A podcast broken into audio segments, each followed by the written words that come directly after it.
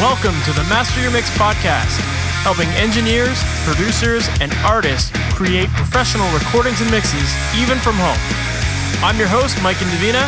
Let's get started.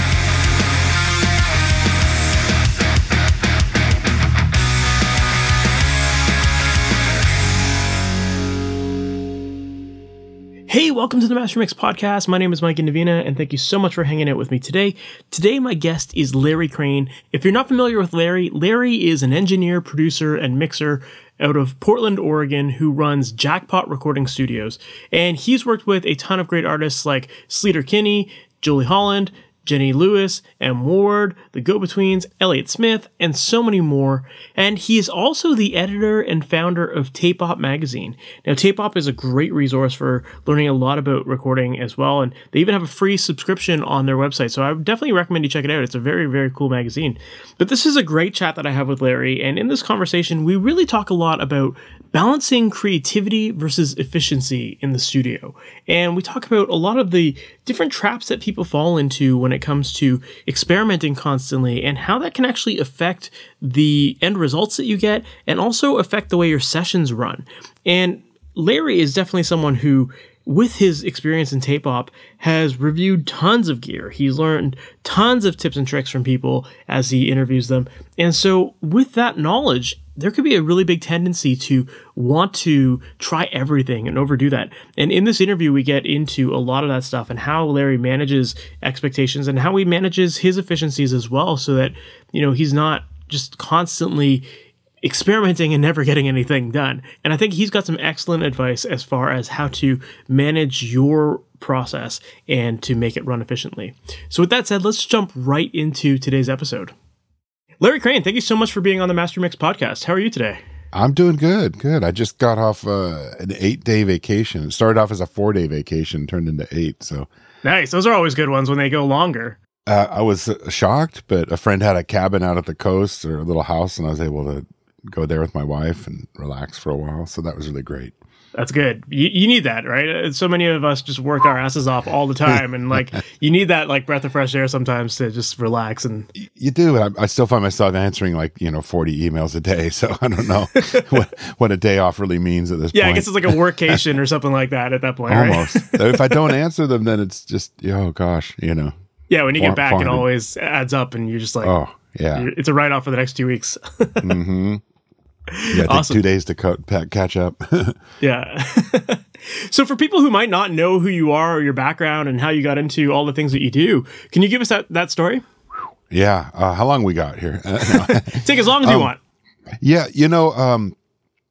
I am definitely one of those people that start off as a musician and a band member and stuff first. But even before that, I was recording my friends. Like in high school, I bought some microphones and I was building weird electronic boxes in high school shop class and recording those. And I learned how to program early basic programming and made programs that beeped and stuff on a computer. Like the very first Commodore PET was one of the very first personal computers you could get in the late 70s. But yeah, I was recording cassettes and trading cassettes when I was like 18. Even younger maybe, and learned how to do radio when I was in high school. Actually you had to get a license back then to be on regular FM radio. And I went to college, I studied filmmaking, but I realized right away I wasn't really 100% into that, and I started playing in a band called Vomit Launch, and we started making records, and I was making solo cassettes all along there. I made like maybe 7 or 8 solo cassettes. That had to have been a punk band, right? Vomit Lunch was, we operated in the punk world, but we were really more, we were also really influenced by a lot of the English stuff, like things on 4AD records, like the Cocteau Twins and Dead Can Dance, and but then things like The Fall and Joy Division and, real post-punk, really, for sure. Yeah. But we played shows with like the Dead Kennedys and No Means No and The Replacements, and Nirvana opened for us, and crazy, yeah, Mud Honey. The list goes on. It's kind of nuts who we played shows with. We played with the X one time even, but it was really fun. I did that for like about 8 years, And the people in the band were like really my best friends, two guys, two girls in the band, you know. And we made 4 records along the way. And that's when I really started. I didn't learn how to get a mic pre-level or anything like that, but I learned how to produce, I think, more so. The electronics, to me, I just kind of clocked out on that after high school a little bit. I learned signal flow and I learned how to plug things in and record at home, but those were really kind of weird things I was making, like weird electronic-y records and just mucking around and learning instruments and stuff. And with the band, it's more straightforward, you know, guitar, bass, drums, vocals. But I learned really how to, you know, start structuring songs and produce and oversee like tempos. And so I was the guy in the band that off camera here earlier, we were talking about being the person someone hovering over your shoulder while you're recording them. And I was absolutely the co-producer of the band, you know, and the band would absolutely acknowledge that as well. You know, like I would record the demos. I would be like, hey guys, here's the overdubs I have in mind, you know, all that kind of stuff. And so yeah. I would work with our recording. All the records we made, we made 2 with Greg Freeman, who was our engineer producer and had been in a band called Pell Mell back then. And then we made 2 with John Baccigaluppi, who is now my partner in Tape Op Magazine, which we'll get to. But yeah, I was just I was like the intermediary of the band in this process, and I understood the process, and I really understood the idea of overdubs and what would make something sound cooler and getting the right sounds on the floor and all that stuff. And so after our band broke up, we were in Northern California back then. 1993, I moved up here into Portland, Oregon. And I kept mucking around I was playing in the band and I was recording and it just, people kept coming over to make demos and I started to have to learn how to, you know, set a mic pre and what a compressor really did. I would say like, oh, compress that, thinking that meant to like reduce its bandwidth, you know? You definitely have to learn the language of being in the studio, right? And like some people don't know exactly what they're trying to say, so they make up other words, and it's a very interpretive field. No, they use the wrong word. Like punch in and overdub are very different things, right? Yeah, you know, I've seen that go haywire. You know, but so I started setting up a studio in my basement back in '94 or so, and recording people. And because I had done all this stuff in bands and everything, I knew people like Stephen Malkmus from Pavement, and I knew people that ran record labels and played in bands. And so people were coming through, like, you know, I had artists from like New Zealand and Canada staying at my house and recording with me. Bands from Chico, from Northern California, where I used to live, would come up and record. Cat Power did a 7-inch, you know, it was kind of ridiculous that things I was doing were at the level they were at, you know, just in my basement. And so that turned into while I was doing that, I started Tape Op Magazine because I wanted to do some kind of a zine type thing about recording, which I'd never seen done with that sort of spirit. Mm-hmm. And then in 97, Elliot Smith and I moved into a space and set up a commercial version of my studio and renamed it Jackpot. And that's been going for 25 years. So that's amazing. And the magazine is 26 years old this year. So, you know, a couple of really dumb ideas working in printed media and a studio full of tape decks somehow worked out. I take it you're the kind of person that has had to learn to adapt to changing business landscapes and that kind of stuff. Because, yeah, obviously, you know, the print world definitely took a hit with online stuff. And, you know, now everything is getting smaller and smaller from the studio side of things, too. Yeah, but no. I mean, like if you examine why Tape Op still works, it's a print. Most of the income that we get for the magazine is advertising, and advertising in print is still much more viable than advertising online. So, you know, if I had made a PDF only magazine, people aren't going to give me the same rates to put a full page ad in that and then send an email with a PDF on it.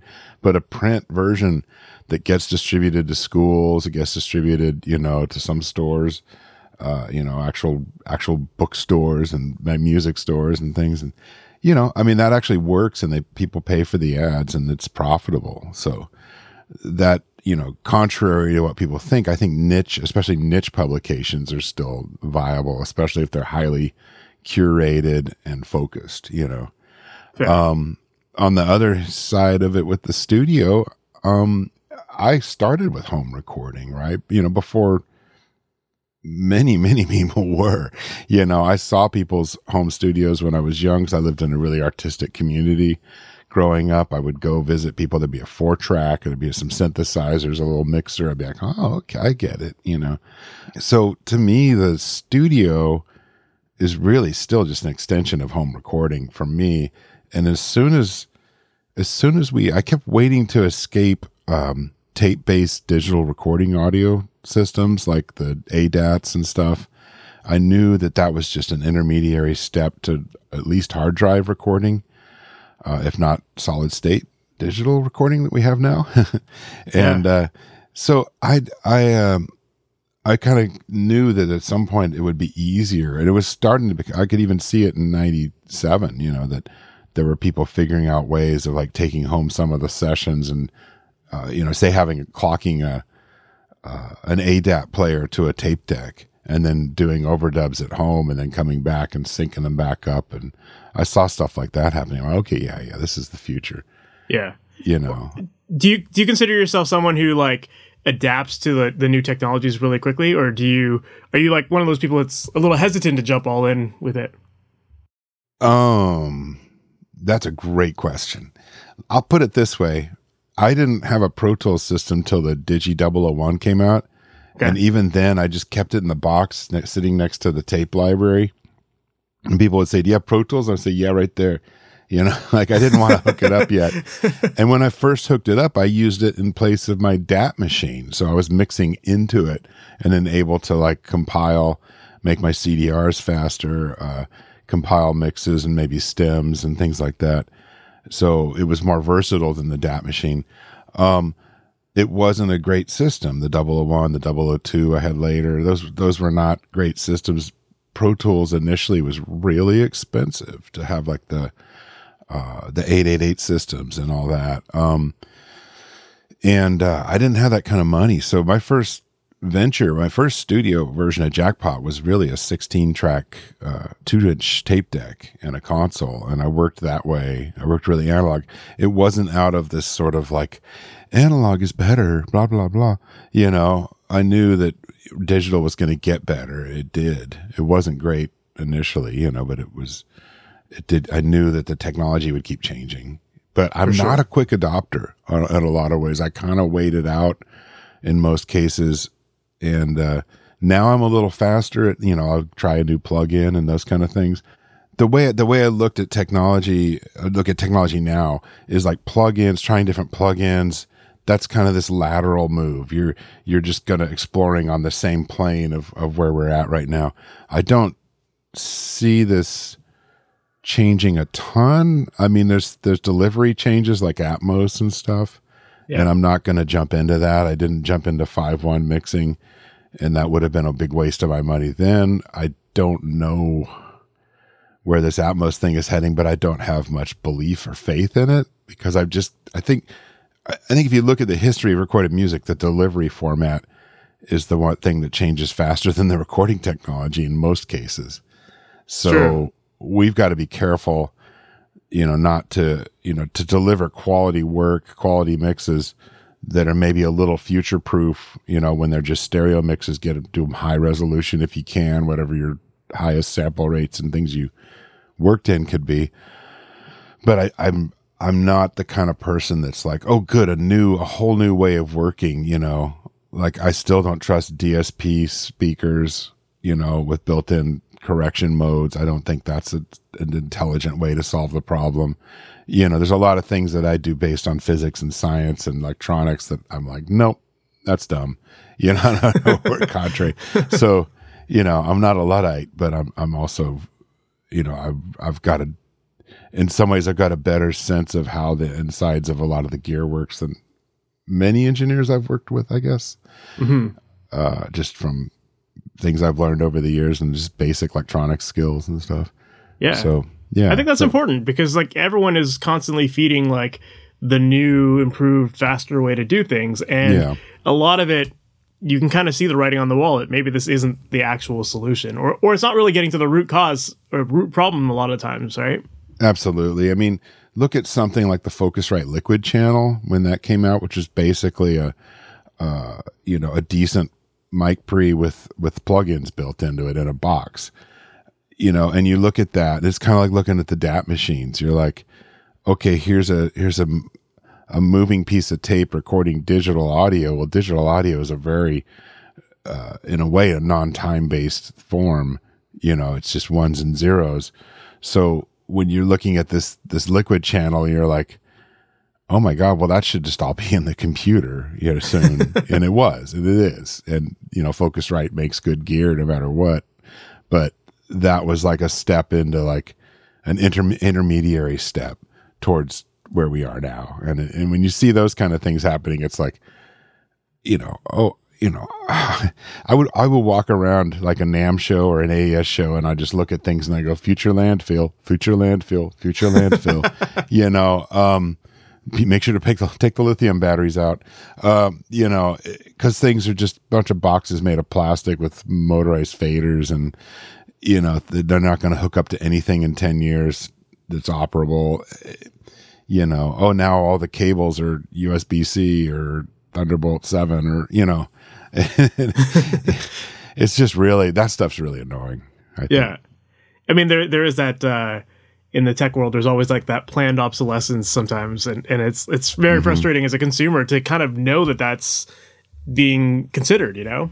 In the audio realm, it's really annoying because we are also at the same time always looking back. You know, we're like, an LA2A and an 1176 and a Fairchild are still great compressors that are desired. So, you know, there's something about, you know, quality real electronics that does something pretty magical. And I can guarantee you that's true. You know, owning tube mics and lots of tube gear and retro equipment, you know, that company makes amazing stuff. So, you know, there still are not plugins that can emulate the quality of some of this hardware, and it all starts, the thing that people always forget is it starts with the very beginning of the sound. You know, we could talk about, you know, the sound on the floor and what the microphone's picking up or vice, or, you know, how your DI works. People always kind of forget, like, what's the quality of the microphone preamp, you know, and how does it handle like extreme transient shifts and all these things, are really quiet sources, really loud sources. What are the different characteristics that happen when these voltage changes or sound pressure changes on the mic occur?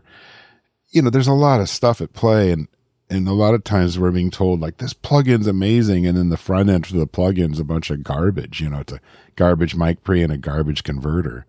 You know, or not garbage, but just designed cheaply because someone needed to save money to get the product through. Yeah, for sure. That part's always kind of disturbing. Yeah.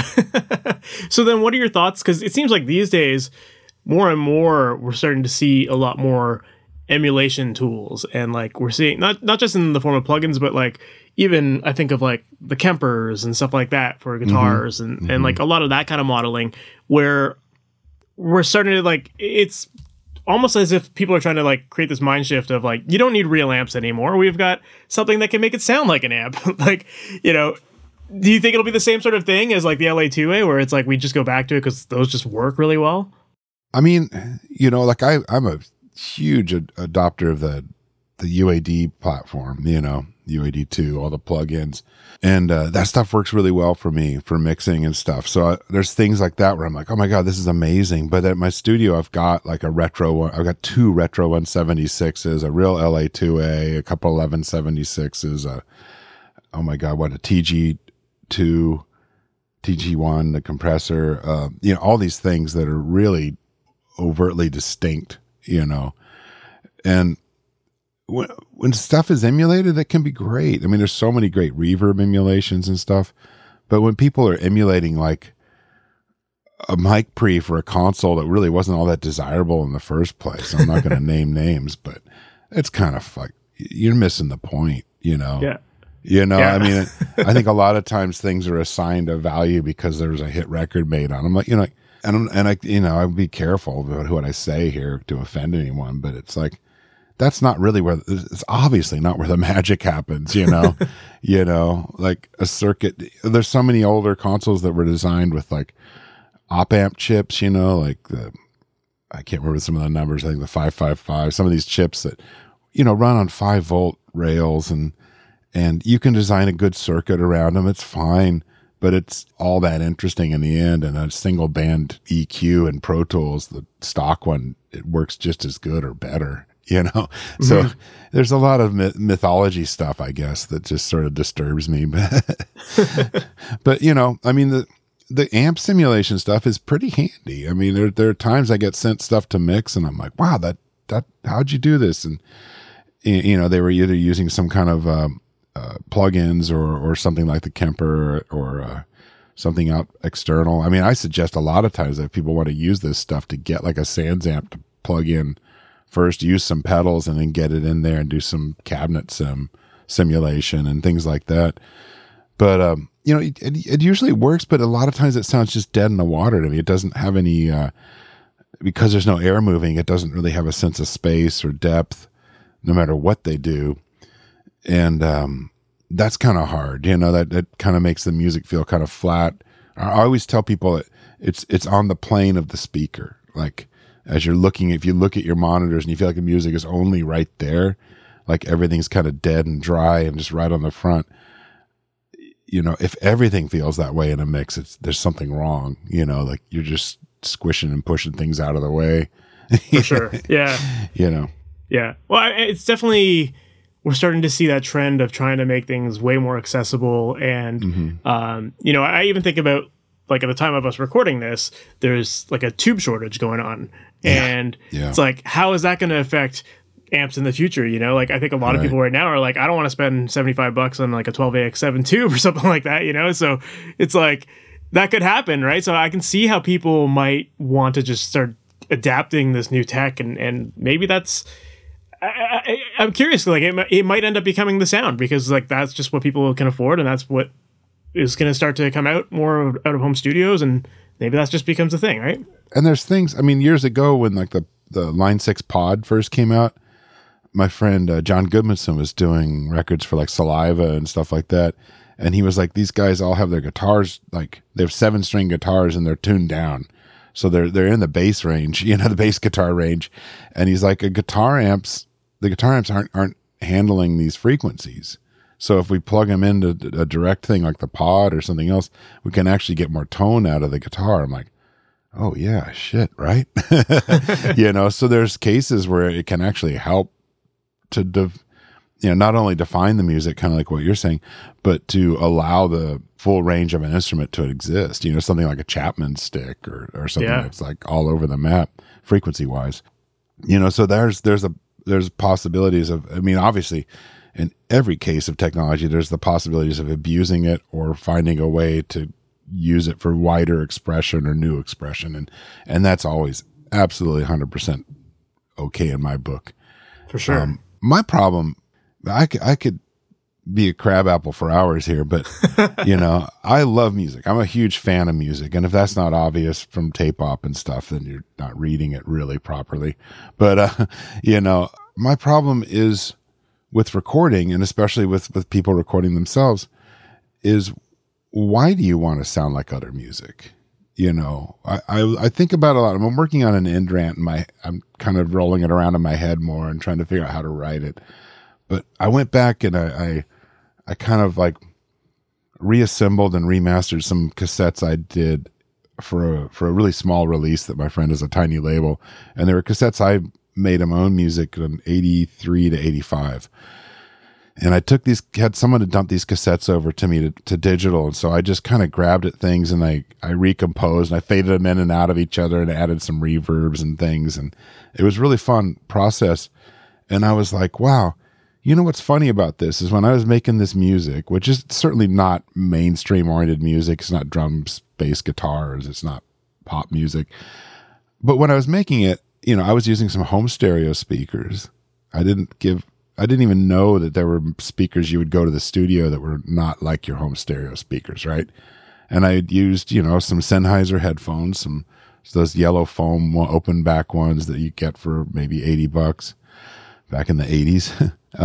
So when I went and listened to these cassettes and I'm listening to what I did, all the intent, despite the lack of like amazing technology, I was using a Radio Shack mixer that was powered by a 9-volt battery. You know, all these, I was using stuff that would just horrify most recordists these days that are recording themselves. But the intent of the music I was making was somewhat created by the limitations. And what was in front of me, I would experiment and find sounds and you know, record something and then make two recordings that play them together and find phase and shift and flanging, you know. And all this stuff, there's nothing that I was doing then was going to be any better if I'd had really, really good monitors or if I'd had a tutorial from somebody about mixing. None of that would have changed. And that kind of makes me think like, yeah, like if I think of music from that era that I was listening to, like say, you know, homemade sort of noisy new age records or The Residents or something experimental in that vein or someone just putting two mics in front of them and recording acoustic songs straight. All the intent that needed to be done was being captured. And why do I sense so much frustration now from home recordists? And I feel like part of it's because they're trying to play in a game. They're trying to compete in a game that maybe they weren't invited to. This is kind of a nasty way to say it. But do you see what I mean? Like, you know, you're trying to play in a pop field. Like if you're trying to make Billie Jean, then go back and look at how Billie Jean was made. Do you have the resources to do that? Likely you do not. And you can simulate the sounds that Bruce Swedian and everybody captured and built and made, but you're not going to go through the process the same way and have the inspirations and the magical moments and the craziness and that create something that's bigger than life like that. And you're going to be building it with like, you know, drum samples and Logic that sound like Billie Jean because Billie Jean's already been created, you know, it's kind of a backwards path of creativity. And if you're not taking everything in front of you, which is almost impossible now because we're given like programs with loops and all this stuff in them, if you're not taking everything in front of you and maximizing that and working that really hard, your sense of creativity is kind of stifled by the fact that you have everything to work with. I think, yeah, for sure. There's a couple of problems. Maybe there's two endrants in there, but I think the problem is that people are trying to aim for these goals that are, number one, really generally hard to get to, you know, like really big pop productions or really big metal productions or really, you know, things. If they're looking at records that were made in big studios, like years ago, I was recording a high school band and it was a weekend recording session. So there's a day of recording and a partial day of mixing probably, you know, and they're out. And the day of mixing, the guy brings in that Alien Ant Farm record, the one that had the Michael Jackson cover on it, you know, and he goes, we want to sound like this. Like, you know, it's already been tracked, you know, it's on 16 track tape. And it's like, we want to sound like this. And I'm like, I listened to it and I looked at the credits and I said, they spent a week auditioning the snare drum, you know, do you have time for that? You know, that's a whole different world. There's a major producer on this, a major studio. There's a huge drum room. We're in this like cinder block building where I used to be, you know, and I've got 2 days to record this for, you know, $500, you know. It's like, you have to really look at the methodologies. And it's like, if you want to achieve a certain type of music, you got to go something pretty much approaching that same project, or it's just a very pale simulacrum of that type of production. For sure. Yeah, it's almost like people are just so impatient these days because like we have like digital technology has made things faster in some respects, but yeah, at the same time we've also just become so used to things being fast that we don't even want to spend the time to dig deeper for the things that actually really do matter. I mean, yeah, all these things are faster, so why do I get all these takes from people to mix where they're like, well, we just didn't have time to get that right? I mean, that's weird to me, you know, because for the amount of years I would sit there at a tape deck and go, man, let's just record over that and try one more pass, you know, and try to get that better, a better take, a better vocal take, a better band take, a better bass line, you know, and erasing, you know, destroying what was there before to get a new one over the old one. Yeah. You know, the promise of home recording is like unlimited time, and nobody, 99% of the people I mix don't take advantage of that. For sure. Yeah. You know? It's like the people that spend a week tracking a snare drum to get the right sound. Like, think about how much knowledge they've gained at the end of that week. They've, like, tried every different way to place the mic. They've tried every different tuning or different drum. Like, you know, when you do that, you gain so much knowledge as an engineer that maybe next time will be faster. But absolutely, you're still going to... They better be, right? But like... That's just something that people don't do. They don't spend the time to like to really hone their skills. It's just like, oh, this snare sounds like shit. I guess, you know what? Let's track it. I'll put a sample on it later. You know, it's like you're never going to really learn how to actually get it right at the source if you're doing that, right? Not at all. And it's, you know, it's really frustrating. I mean, I get sent some things that are home recorded that are just amazingly well done, you know, and I'm like, wow, this is going to be a real easy mix, because they were. Generally, because they were recording things very simply, and they would record something and then listen back and go, that's too far from the acoustic guitar. I'll move the mic in. You know, what, they made a decision that bettered the music, and those recordings are always fine, but many times they are recorded simply, like I said. If there's a simplicity to your recording and a strong intent, then you're probably going to succeed, and it probably doesn't even need to be really mixed very much, you know, maybe cleaned up and balanced and appropriate effects done. When you're trying to go for something that you just don't have any knowledge of how to get there, like you said, those experimentations, all that stuff, then you're not going to succeed, and you're going to be unhappy with it, and you're going to spend a lot of wasted time. What I see people doing is trying to remix something over and over, and like, well, if I just get this new gate plug in, it'll really fix everything. Or if I sidechain the MS, you know, like, oh Jesus, you know, you know, there's all these techniques that people, you know, I just the other day someone had like tracked an acoustic guitar in mid side, but the mid was like, you know, a foot and a half away from the side mic.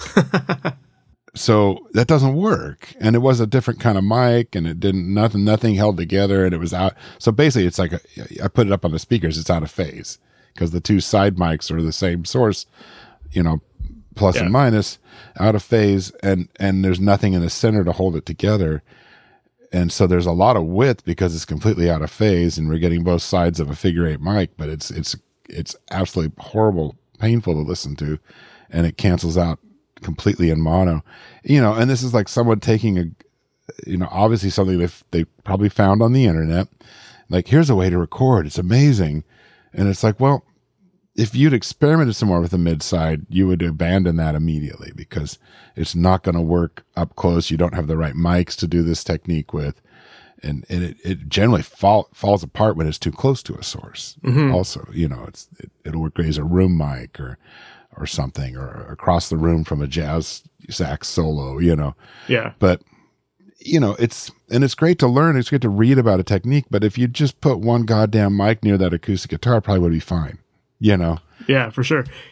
Yeah. Sometimes ignorance can actually be a really good thing when it comes to the tech side of it. Like, the less you know, sometimes the more musical the decisions you'll make are, but then there's also that other side of it where it's like, you may be ignorant to the actual process. You've heard that it works really well to try out these different techniques, but you've never actually like really spent the time to actually learn it. And that's obviously where you get situations like what you just described. Yeah. I mean, and it's great. It's just, it's frustrating because, you know, I'll hear this thing and I'll be like, well, where'd you find that? Oh, I read about it on the internet. It's like, what recordings have you ever heard in your life that sound like this? Like, it's great to go for something unique, and I'm not, those recordings I talked about that I did in the 80s, they're certainly sonically unique signatures, right? But if you're going for something that exists within most everything that we record, it exists in some sort of paradigm, you know, like it's alternative country, it's metal, it's jazz, it's reggae, you know, so there's sort of certain sonic things that you would hear. And if someone's using a technical technique like mid-side, and it's not working, I would also say, like, well, where did you hear a record where it was working? Because you probably didn't. You know, that's the funniest part. It's like, just because there's a mic technique doesn't mean it's used all the time. And that's the one that's very commonly not used. And it does have a certain focus, a certain thing that does work really well in certain situations. But it's like, I don't know how many times I've gotten drum sets that are recorded with a mid-side pair right over the kit, and it's just useless, you know?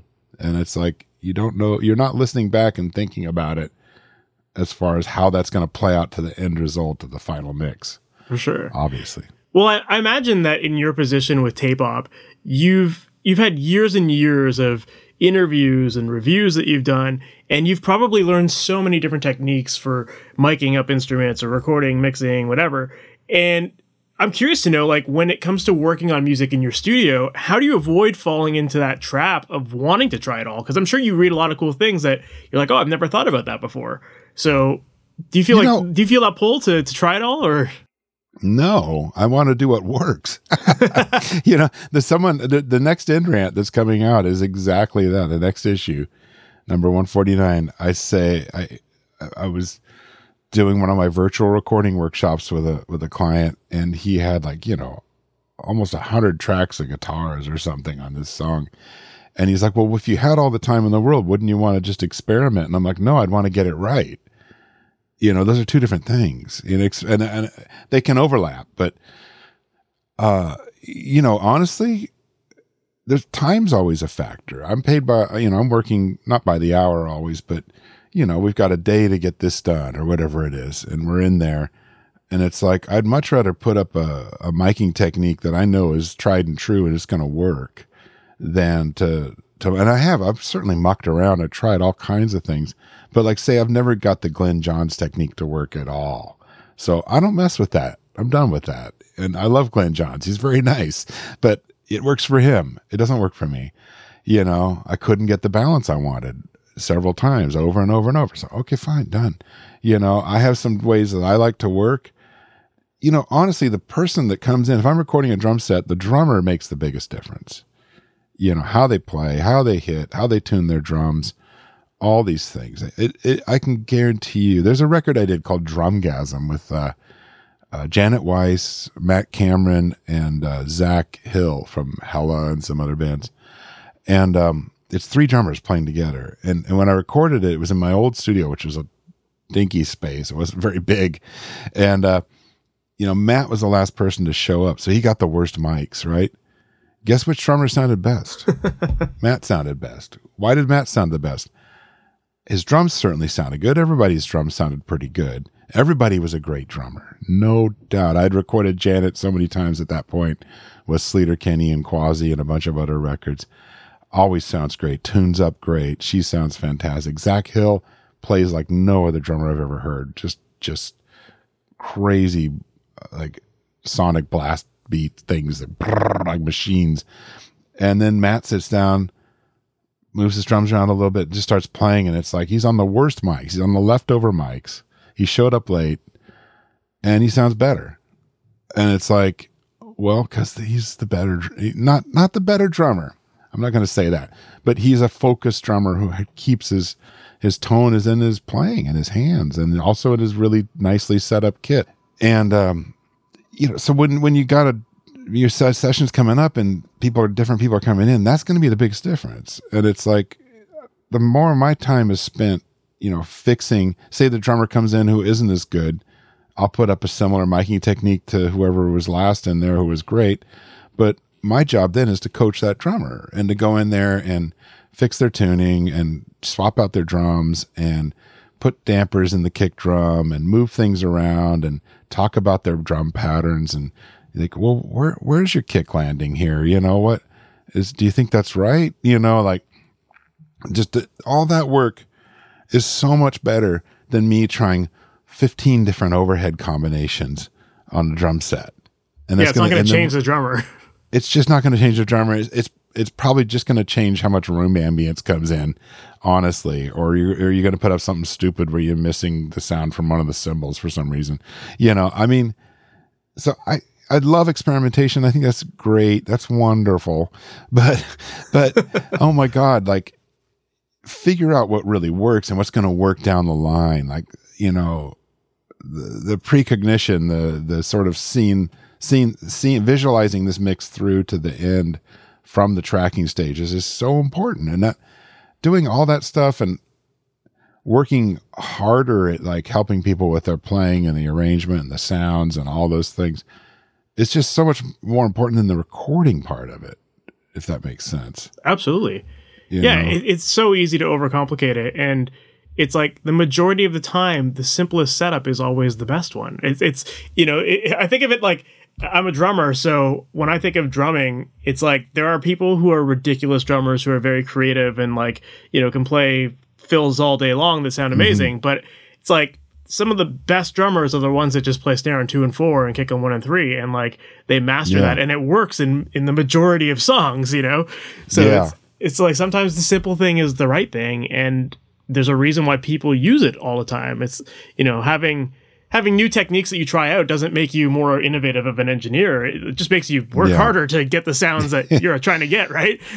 Absolutely. I think absolutely. And I mean, you've got to take that time to build up to that level where you have those things readily available, you know, like all these little techniques in your back pocket. Because there's not a session that ever happens to me where I don't have to change something, you know, like that mic is not working on that source, you know, or that DI box sounds horrible on that bass or something, you know. It's just, wow, I don't know why it didn't sound bad on the person yesterday.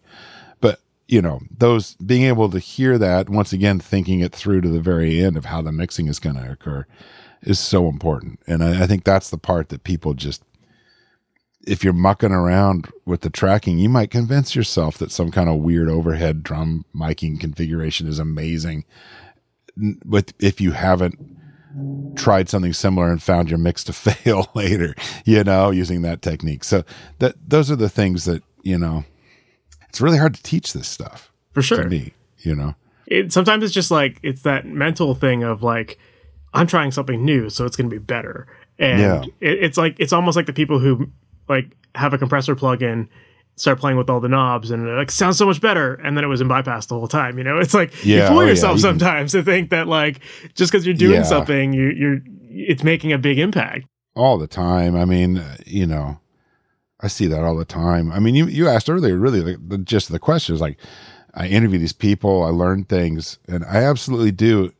And the reason that they don't see a bunch of tutorials and tape op and stuff is because they don't work. And because when I interview someone, if they give me a really great technique, like here's my miking configuration for a drum set, there's probably, I'm going to probably have to take that concept, apply it, fail, and then take my own way of doing it away from that. You know, like I'll get one little gist. And a lot of times what I really get is the attitude the person brought to that created that concept that made them start working in that way. And that's another, you can't teach a tutorial about just how to hear right or something, you know, or how to visualize how this is going to work on your record. Like, you know, like you don't really want to hear the exact mics that Nigel Godrich uses on a drum set, because it doesn't matter. What matters is what he gets in the end. You're not going to put up those mics and then like, hey, it magically worked. Like, not at fucking all. None of that is going to happen. So it's like the attitude or the thought or the visualization that engineer producer is bringing to it is what creates that. And that's what I take away from a lot of the interviews, more so than raw technique or mic choices and that kind of garbage. For sure. You know. So then as far as your workflow goes, when you're starting a session, like what sort of things are you doing to make sure that your sessions run really efficiently and that, you know, you aren't wasting too much time then? Talking to the musicians. You know, number one, like, okay, you know, I do a lot of like mostly emails and stuff, maybe phone calls before a session. You know, what are we trying to do? Da, da, da, da, da, da. How do you see the day flowing? You know, and then when you get there and everyone's in the room, it's like, this is how I see the day. I tell them how the day's going to go. I don't let them dictate that. I collaborate on that vision, but I don't let them tell me how it's going to go as a producer. You know, And that's a common mistake that people make when they're younger or fresh at this, so to speak. They'll just let the session run them over, you know, and you need time to do certain things. I need a couple hours to set up a drum set and mics and all the things, you know. It's not going to happen in 30 minutes. You can't go get a cup of coffee, come back, and I'm done, you know. So I tell them, this is how long these things are going to take. And by, you know, around this time, we'll start tracking basics. We'll have to get headphone levels before that. And we'll do this and that. You know, how do you guys see this? Do you have any demos? What are we doing? You know, just all this communication stuff. And that sort of just sets the stage for the process and the timing and the and all that. And then, you know, discussions, you know, maybe like how, where'd you do your last record? How'd that go? How'd you feel about it? You know, just casual ones. Or where have you been playing lately around town? Have you been, oh, that venue, how do you feel there? You know, what size, I'll think in my head, what size room that is, how those kind of gigs feel, you know? And so I just start with a really sort of approach of like, I'm trying to capture what they have, but I'm trying to make it better than it really is. And I'm just really focusing on, you know, I'll try to note, and I focus a lot on drums, you know, I try to note how they're set up, what kind of kit they're using, all the things I talked about earlier about fixing things with the drum set. I'm working on all that. You know, the miking stuff, sometimes I'll set something up and I'll just think about it for a minute and I'll go, no. And I'll put something else up, you know, I'll just, you know, I don't spend a lot of time, you know, with it. I might go to like a sort of standard selection for myself and then undo a few of those things as I hear it, you know, on this certain person. And same with all the amps, you know, it might be some Royer mics on the guitar amps, and then I might go, that's not right, and put a dynamic or a condenser, you know, and just, you know, sometimes I just say, no, don't use my amp instead, you know, whatever helps that part. And, you know, just methodical, just going through everything, you know, is there hum in the pedal board? You know, can I get some of their effects on batteries? Can I get them to just put the effects down, stomp boxes that they're going to use on certain songs, power them off from batteries, clean up the noise, you know, get rid of the ground loops, da-da-da-da-da.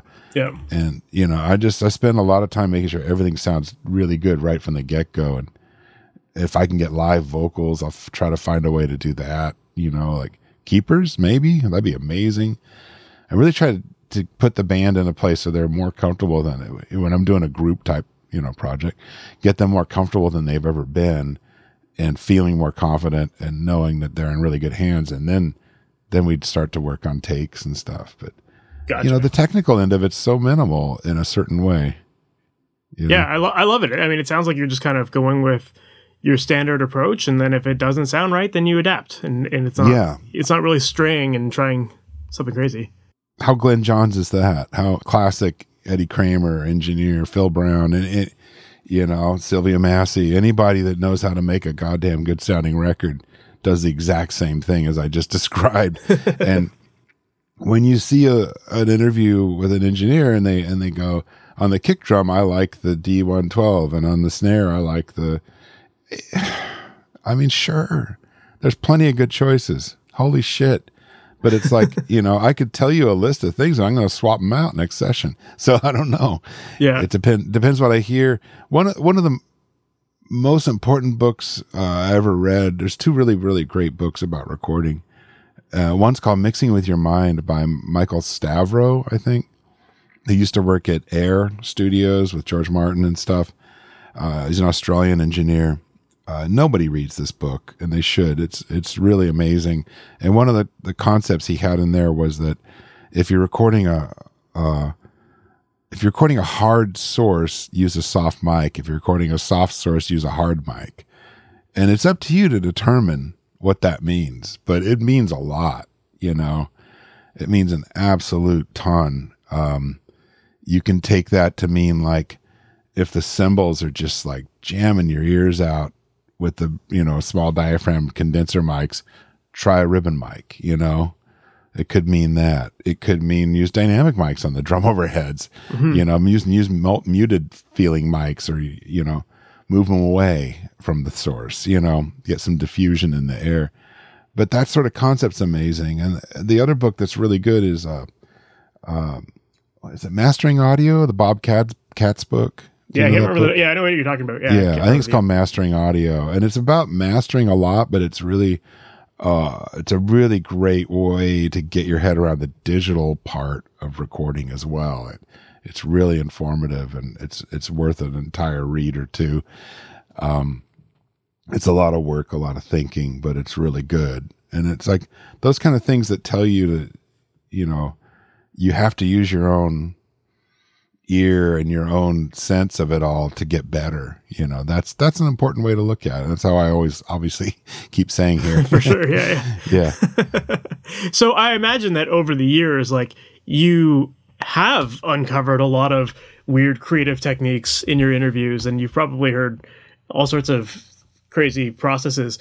What are some of the most ridiculous creative ones that you can think of that you've heard, whether they work for you or not? Like they'll put the mic in a bucket of water. It doesn't seem to work, but when they sound too crazy, I kind of don't think about them that much. Does that make sense? Yeah. The ones that really resonate with me are the really old school ones where people had no tools, you know? And I interviewed, I'm so sorry, I can't remember his name, but he's the engineer did like the early Dwayne Eddy records with Lee Hazelwood producing and stuff. And he told me about going out and listening to like oil tanks or something, like banging on them and listening to the whole, to look for one to use for a reverb unit, you know?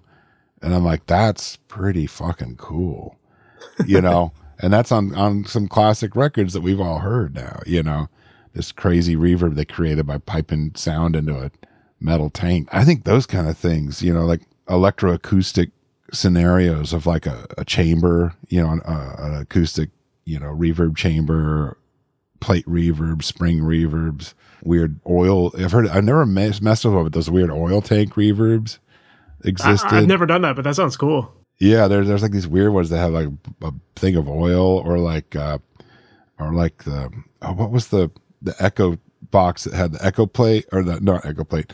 It had like a spinning metal disc that the audio would get recorded onto. There's so many strange things that created like reverberation and type sounds unnaturally with a electroacoustic type things, and I think that's really interesting. And I think what that leads me to in this conversation is this concept of like, now that we've got all these tools, like my laptop sitting right here has more effects and things in it than my first studio had, obviously by miles, but it's like, you better make sure that everything you're doing sounds like you know? So like I tell people in my classes sometimes, I'm like, you know, if you're using if like in Logic now, there's all these like canned sounds, there's strings and drums and synthesizers and basses and all these things. And people send me things to mix, and it's all been recorded with virtual instruments, and it's just MIDI. And then they spit out the MIDI tracks as audio, and I try to mix it in Pro Tools, and it just sounds dead in the fucking water. It is just like snow. There's so little going on. You know, it might be a great composition, but sonically it's just dead. There's no life to it. And it's like, I tell people, like, go take your monitors and then record, you know, put mics in different places on your monitors and record your instruments back over those and work with that, or pipe them out into a room and get some real ambience and use that as your reverb channel. And when you start doing things like that, you're doing something that nobody else can recreate 100%. I love that. Yeah, that's super cool. You know, when you mention this stuff about guitar modeling plugins and stuff, if someone gets your preset, they can get your exact sound, you know? Like, how boring is that? You know, would Jimi Hendrix have thrived in an environment like that? 0% chance, you know? It would have stifled his music to death, you know? And it's like, make sure what you're doing is yours, you know? And it's not just some plug and play, you know, Lego's version of audio, you know?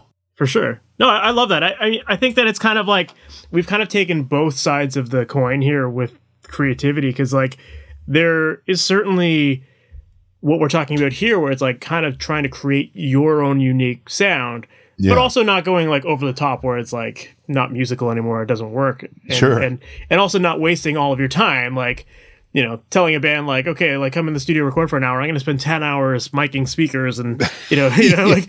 Yeah. That's, I mean, there's so many times that people let a misdirected concept of the process overtake the process, the process that should be there, you know, and that would kind of relate back to things we talked about earlier. Like, oh, this miking technique's amazing because so-and-so used it and then it doesn't work for them, you know.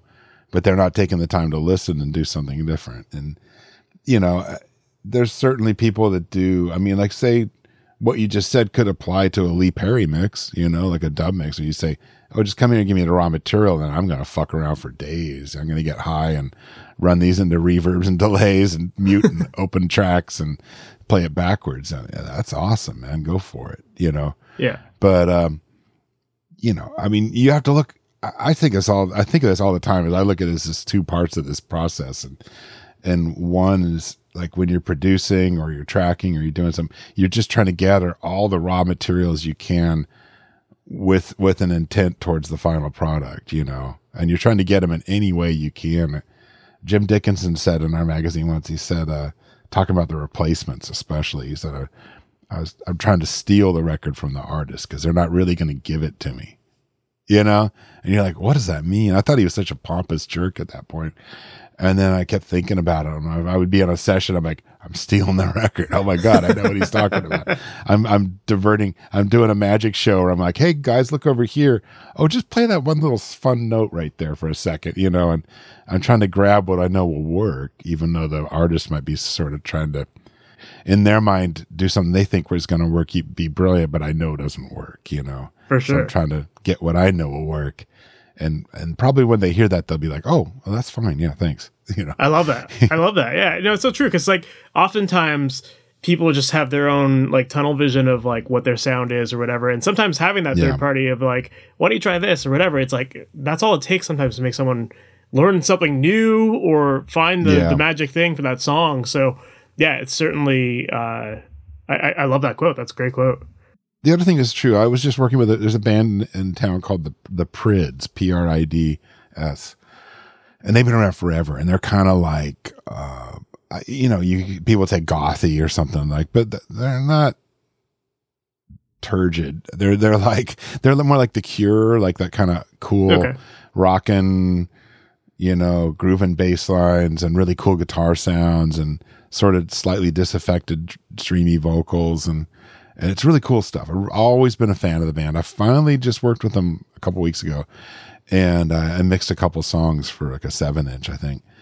And I know we all share the same record collections. I listen to a ton of music and all kinds of music, but I'm certainly into that era of music a lot, like Bauhaus and stuff like that. And so I start mixing, and they're like, "We're gonna." You know, just kind of see what you think. And I'm like, I feel like I'm getting close. And they just turned to me and they said, no one's ever gotten our music like this. No one's ever like gotten it. We've had to say more reverb, turn the vocals down. I'm like, I knew you were going to say that. So I did that already. And they were like, I don't know why we ever worked with anyone else, you know? And I'm like, well, that's because we share a common language, you know? And I think that's the other thing. It's not just about finding somebody to work with, like as a musician, as an artist. If you're gonna work with others, you know, whether it's playing music or getting recorded, you got to have like-minded people and people that understand kind of what you're trying to do and where you're coming from. And frequently, I mean, I used to see this especially in the '80s. You know, friends would go record somewhere and they'd be like, "Wow, that guy was grouchy and didn't like our music and blah blah blah." I'm like, didn't know anything about the bands we were talking about. Like, why'd you go there? You know, find the person that goes, oh man, you know, you sound like the Minutemen. Awesome.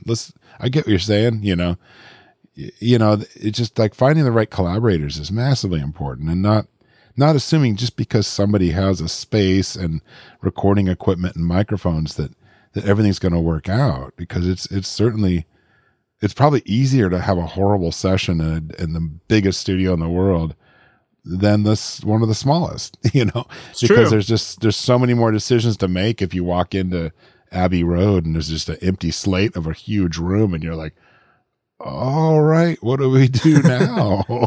You know, and if you're not surrounding yourself with talented, sympathetic people, it's going to be even harder, you know. And that's something I've always tried to push forward with Tape Op, is explain that to people, like, those are your choices you need to make, you know. Even if you're going to do everything yourself, then either your collaboration will be with like your audience and maybe your mastering engineer before that, or your distributor, you know, or your publicist, or a label you might choose to work with. Like, all those things are collaborative decisions, and they all are very important to making music. Of course. Yeah. I love that. It's all about, you know, finding those collaborations, finding those partners, and everyone, the cumulative effect of all those people and all those different things coming together is really what ends up making the final sound and the final product in the end, right? So, yeah, picking Absolutely. Your team wisely is definitely important.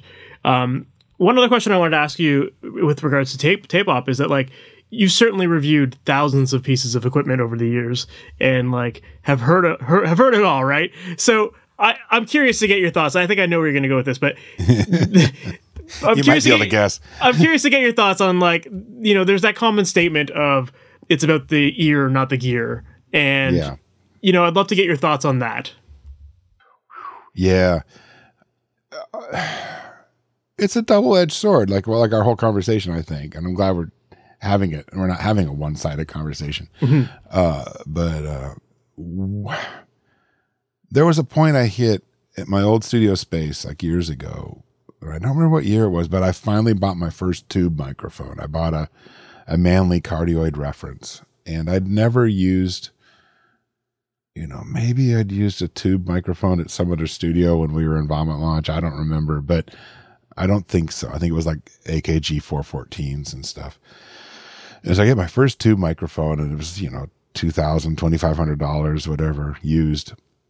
And I hook it up and I'm recording something, and I just went, holy shit. And I emailed John Baccigaluppi. I go, dude, I got this mic and it's just like, wow. And he's like, oh yeah, this kind of mic's gonna be okay. And then a few years later, he's like, yeah, I'm getting another U67. You know, it's like, we both just, and I know John had been recording much, much longer than me, and he'd actually gone to school for it and stuff. But, you know, he was always making do with his budget and the smaller studio and stuff too. But as some of these tube mics, as we started to get boutique companies, Manley being one of the first, actually, we started to see, you know, it was easier to get a hold of something that was like a U67 or what have you. And John started wheeling and dealing and getting other stuff, getting people to loan him things too. There was one mic he had down there that was amazing at his studio in Sacramento. But, you know, we both sort of hit this thing where we're like, this does make a difference. And this did up my game. And I always feel like the way, like, I went through several consoles early on with Jackpot, and I went through a lot of monitors early on, and I kept trying to make do with something that was less expensive. And I would get really frustrated, like really, really frustrated. Like, something is wrong here. And then I would upgrade, and I'd be like, oh my God. Oh, good. I can work better. I can work more efficiently. I can work faster. And I think that's my biggest takeaway, is like, whatever can get you to that goal point faster, you know, like, you can listen. If you have really great monitors, you can finally start to just put up some stuff on a drum kit and listen and go, yep, that's going to work. You know, whereas if your monitors are impeding the information is coming to your ears, or your room is impeding the monitors working within the room, or your biases are impeding the way your ears are hearing it, then you're going to be failing, you know? So in some weird way, yeah, gear matters. It helps. But it, you know, also, it would, like I said earlier, it wouldn't have helped me when I was making my cassette recordings. It wouldn't have changed. If I'd had great monitors, I probably would have started obsessing over some little tweaky 10 kilohertz sound or something that didn't matter. I doubt I would have. There wasn't any way to control it anyway. But you wouldn't have even known what that would have been to find that problem, right? So. I wouldn't have known what number the frequency was. Yeah. No, actually, I did know that. That's the funny part. But I think there's so much gear right now. There's so much wonderful boutique gear. I mentioned Retro earlier, who make fantastic tube gear, replications of old stuff mostly, and some great new things. There's companies that, Great River, Chandler, Daking, Wonder, I'm Little Labs. There's so many people that I know personally too that make gear. Hamptone is my landlord and neighbor, and he makes some amazing preamps and compressors and things that people need to know more about. So there's so much good stuff that's, boutique gear. If it's decent, is usually, $1,000 to $1,500 per channel of anything. Right. But you're in a zone where it's like, it's pretty damn good. All right. And I think, like I mentioned earlier, you don't want your converters or your mic pre's to be the first things that are kind of hitting the digital and they're inferior, so you want to do that's what I'll say, Burl.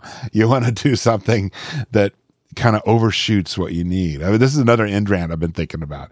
It's like trying to overshoot so that you don't have to think about it. So say you do something like a Burl mothership, like I've got two of those things now, and you load it with the modules and you've spent, a lot of money, tens of thousands. Yeah, they're not cheap. Yeah. But then you've got this thing that it's overshot your needs. And so now you just run it. You don't think about it. You push it out of the park. My consoles are Rupert Neve Designs 5088, 45 volt plus and minus rails. I'm overshooting headroom. I'm saying this isn't going to be the thing that's breaking up in the mix. It's going to be something else, and I'll be able to clearly hear it. ATC monitors that I use down there, the SCM 25As, I want bigger ones, I want the larger version. But I love them. I hear a lot of detail. And so sometimes, like, you having the better equipment can make the work go easier, and it will make, the day go faster, more efficiently, less things I didn't hear that while we were tracking situations or something, and that's great. And it's great for professional studio, a place where someone's coming in and dropping like $850 to record with me for a day. Right. I don't want to waste their time, and they're giving me a fair chunk of money, to come work there. So I want to be ready. I want to have the best equipment. I want to do something they couldn't do at home or even at a smaller local studio, maybe, to some degree, and I can do it faster. And I got great headphone monitoring systems where they can make their own mixes, and everything's completely analog on that realm too, just to avoid latency. I think about all this stuff. I have HDX Pro Tools because I didn't want to think about latency anymore at the studio. True. I wanted to just be able to set up any kind of routing I wanted and not be like, oh, your headphones are kind of delayed because there's a, it's going through the aux thing here. Like, oh God, Yeah. I love that, man. I think that really does like kind of sum up everything we've talked about here, where it's just like, it's all about just, how can you make your sessions work faster? How can you reduce the number of decisions that you need to make and just like be more efficient all around? And I 100% agree with you. I mean, people don't always need the most expensive gear out there. It's as long as it's going to be the thing. Like, you can have a cheap microphone. If that cheap microphone gets you the sound you're going for, then mission accomplished. There's a reason why 57s are popular. They just work a lot of time. So yeah, I think absolutely. I think that microphones are like, you need $100, $50 microphones all the way up to like, $8,000 microphones. You need to have a variety, because that's your first, with any acoustic source, that's your first thing that's going to change what's going on, So I have like 100 and some odd microphones at least, and probably more, and I have all kinds of different stuff, types of microphones, and it's important. But it's like, you know, I could get rid of some of the multi-$1,000 ones and still do the same job. I just have a variety of them so I can swap them out and go, yeah, that one's better today for this one.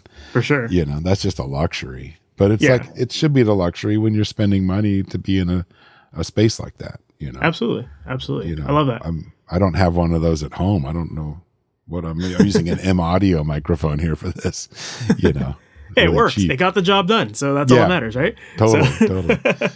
Right on. Well, man, Larry, it's been great chatting with you. And I think this has been a good conversation. I think it's good to hear kind of both sides of the coin with this stuff. And you know, I think you've just shared a lot of great tips along the way. And the stuff you're doing with Tape Op is amazing. And people should definitely be checking that out. If people want to learn more about you, your studio, or Tape Op, like what are the best places for them to do that?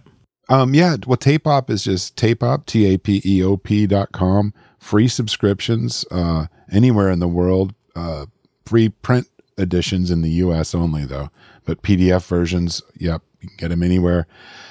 Totally free to sign up. And then for Jackpot Recording Studio, it's jackpotrecording.com here in Portland, Oregon. And then larry-crane.com is my personal site, which kind of tells a little bit more about my mixing and my virtual recording workshops. You know, awesome. I do tons of online mixing and that's really fun. I learn a lot too. Well, I was going to say, you probably learn a ton from doing Tape Op as well, right? It's like, it's gotta be a great way to learn. It helps, you know, and I talk to my staff about things. I'll be like, what are you using for such and such? That's kind of my, you know, like we talked about earlier, if you worked in a studio complex or something and you share tips, I've got all these compatriots in crime here I can for sure toss ideas around with. For sure. Love it, man. Well, awesome. Well, thanks again for being on here. I really appreciate it. Yeah. Thank you so much. So that was my interview with Larry Crane. And I think that was a really important conversation to have because time and time again, when I talk to a lot of my students, I feel like so many people are trying to do everything all the time and trying to use so many different microphone techniques or experiment with different effects all the time. And really, the reason why a lot of times their mixes don't sound as clear and polished as they should is because they've often experimented with things that really aren't serving the song in the best way.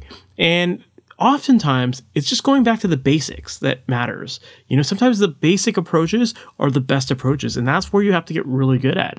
Those are the things that you have to focus your energy on to make sure that you have that foundational stuff there. Because experimenting doesn't always mean better results. And as you heard in this conversation, you know, there's definitely a fine line between being experimental versus getting the job done right. And sometimes it does take experimenting, but other times it doesn't need it at all. So there's definitely that balance. And I'm glad that Larry was able to come on the show here today and talk about it, because I think it is really important to hear that and to start to think about it as you work on your own projects. So ask yourself, like, are you overcomplicating things? Are you constantly trying new things and not really focusing on the basics? Because if you are, I highly encourage you to just slow down and focus on those simple things, because even though they may seem simple, even though they may seem like you've heard them a million times before, those are the things that will often get you the best results. So really double down on those and you'll see much better results. So I hope that you found that episode helpful. And if you did, definitely make sure to subscribe to the podcast. That way you're notified about all new episodes as they go live, because we've got so many more helpful episodes up ahead and I definitely don't want you to miss out. Also, make sure to visit masteryourmix.com. That is a website where I help out musicians with creating pro-sounding recordings from their home studios so that you can really showcase your talents in the best way possible and use those recordings to help you grow your career, whether that is to help you with building your music career or it's to help you with growing a studio business and attracting clients and actually earning a living from your audio skills. So definitely make sure to check that out.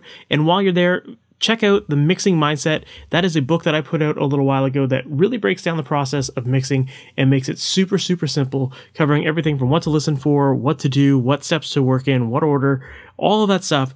It's just clearly laid out for you so that you're not feeling scatterbrained next time you go to work on your mixes. Instead, you're going to have a very clear workflow to follow and a very clear focus, and that's ultimately going to allow you to make better sounding mixes in less time, and that's what this is all about, right? So once again, check that out. It's called The Mixing Mindset, and it's available at masteryourmix.com. So that is it for this episode, guys. Thank you so much for sticking around to the very end, and I can't wait to chat with you in the next one. We'll talk soon. Take care. Thanks for listening to the Master Your Mix podcast. To have your questions answered, submit your questions to questions@masteryourmix.com. Please go to iTunes and subscribe and leave a review. And for more information on how you can improve your mixes, visit masteryourmix.com.